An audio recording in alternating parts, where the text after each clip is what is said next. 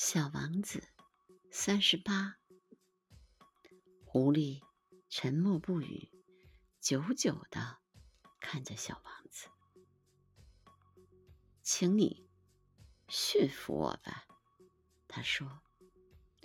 我是很愿意的，小王子回答道。可我的时间不多了，我还要去寻找朋友，还有很多的事要了解。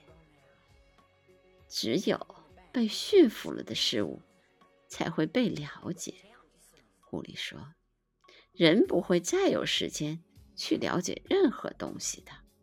他们总是到商人那里去购买现成的东西，因为世界上还没有购买朋友的商店，所以人也就没有朋友。如果你想要一个朋友，那就驯服我吧。”那应该做什么呢？小王子说：“应该非常耐心。”狐狸回答道：“开始，你就这样坐在草丛中，坐的离我稍远一些，我就用眼角瞅着你。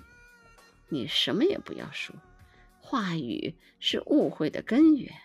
但是每天你做的。”靠我更近些。第二天，小王子又来了。最好还是在原来的那个时间来，狐狸说。比如说，你下午四点钟，那么从三点钟开始，我就开始感到幸福。时间越近，我越感到幸福。到了四点钟的时候，我就会坐立不安。我就会发现幸福的代价，但是如果你随便什么时候来，我就不知道在什么时候该准备好我的心情。应该有一定的仪式。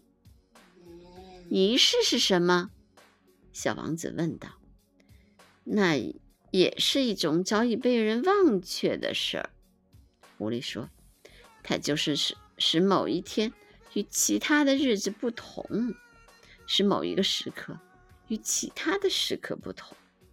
比如说，我的那些猎人就有一种仪式，他们每星期四都和村子里的姑娘们跳舞，于是星期四就成为一个美好的日子。我可以一直散步到葡萄园去。如果猎人们什么时候都跳舞，天天全都一样。那我就没有假日了。